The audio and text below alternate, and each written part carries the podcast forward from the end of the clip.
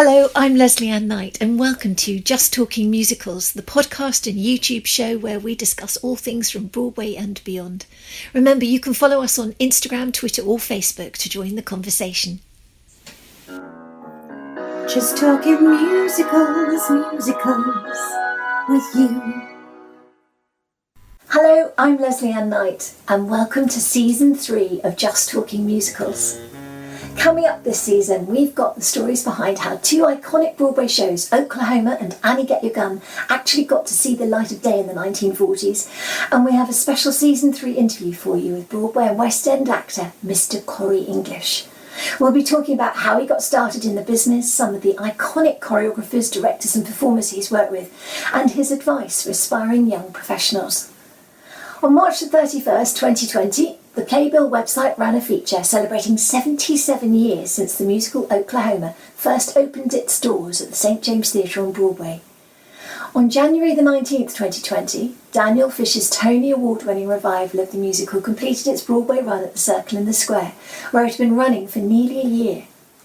Just a few weeks later, in fact, around the same date as Oklahoma's 77th anniversary, the whole of Broadway turned silent as the 2020 global pandemic brought shows to a months long close, unprecedented in Broadway history. The stories which are yet to be told from this period in time are doubtless ones of struggle, and yet to look back and consider the global conditions out of which Oklahoma arrived in 1943 give us equal pause for thought.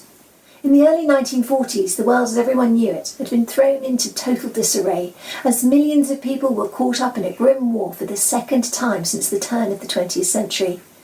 Europe had found itself lurching to war as Adolf Hitler's forces invaded Poland on September 1, 1939, leaving the powers of Great Britain and France with no choice but to declare war on Germany.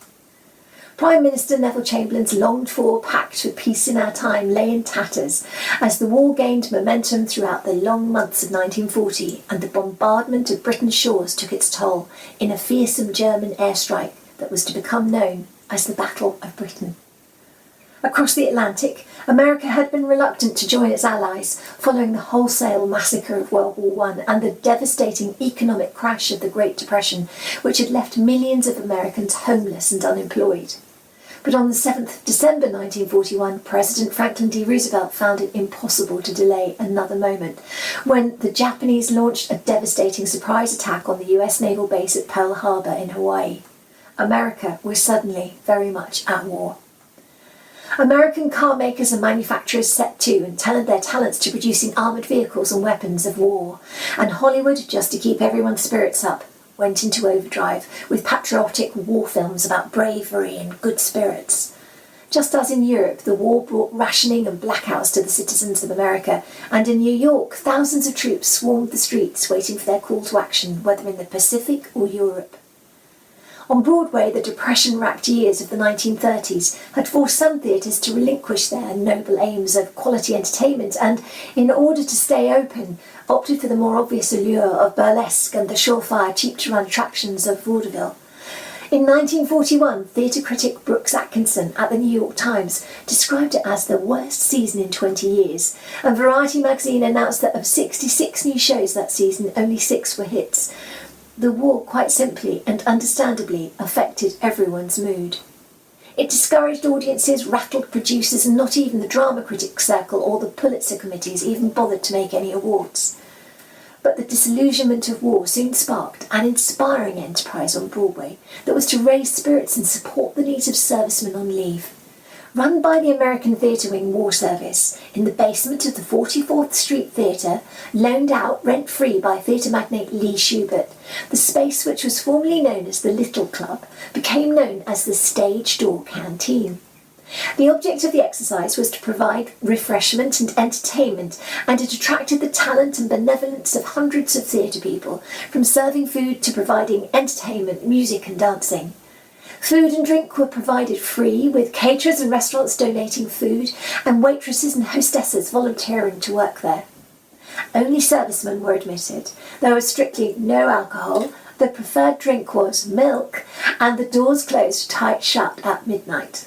and within a year, the little basement club known as the Stage Door Canteen had admitted over half a million servicemen from all over the world, who had in turn been entertained by the likes of Marlene Dietrich, Gertrude Lawrence, Grace Moore, Tallulah Bankhead, and Ethel Merman.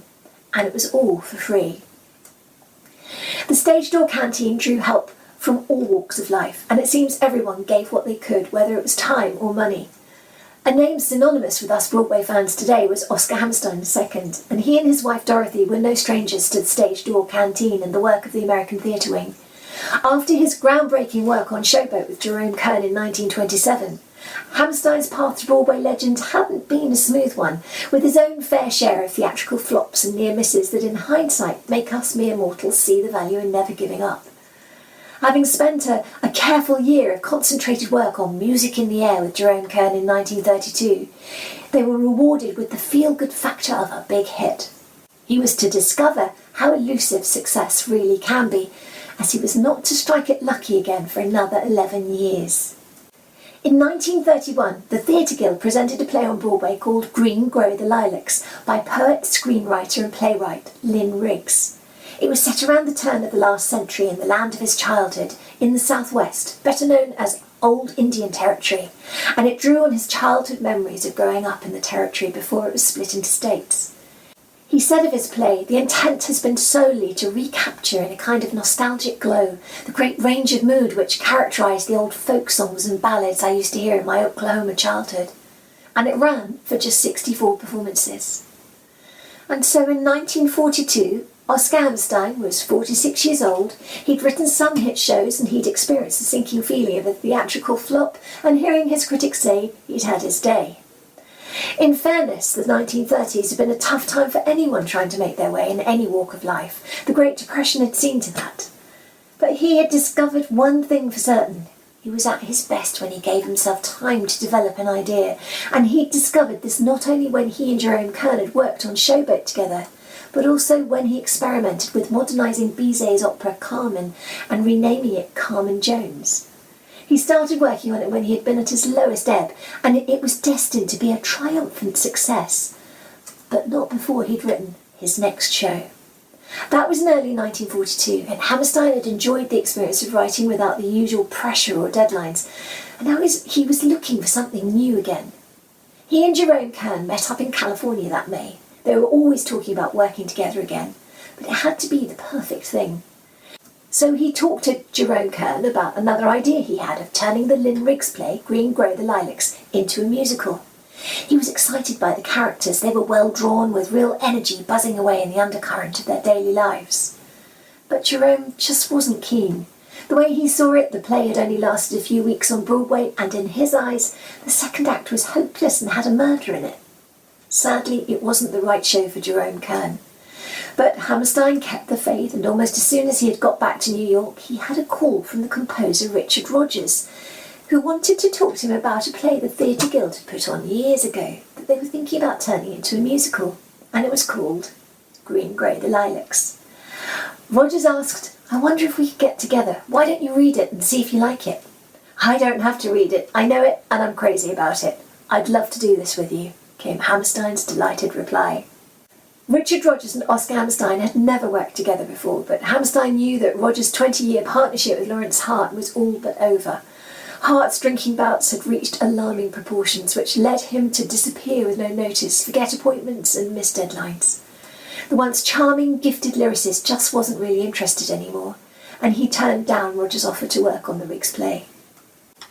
On July the 23rd, 1942, the New York Times reported the Theatre Guild announced yesterday that Richard Rodgers, Lorenz Hart, and Oscar Hammerstein II will soon begin work on a musical version of Lynn Riggs' folk play Green Grow the Lilacs.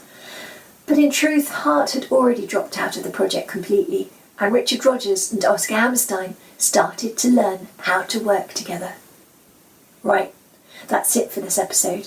Coming up, We'll be looking at how Richard Rodgers and Oscar Hammerstein started their work together as a new Broadway musical writing team and what it was that made this musical so very different and new. I'm Lesley Ann Knight. You can find earlier episodes and actually see me talking on our Just Talking Musicals YouTube channel, and we'd love it if you subscribe and follow along with the conversation on social media as well. Just talking musicals, musicals with you.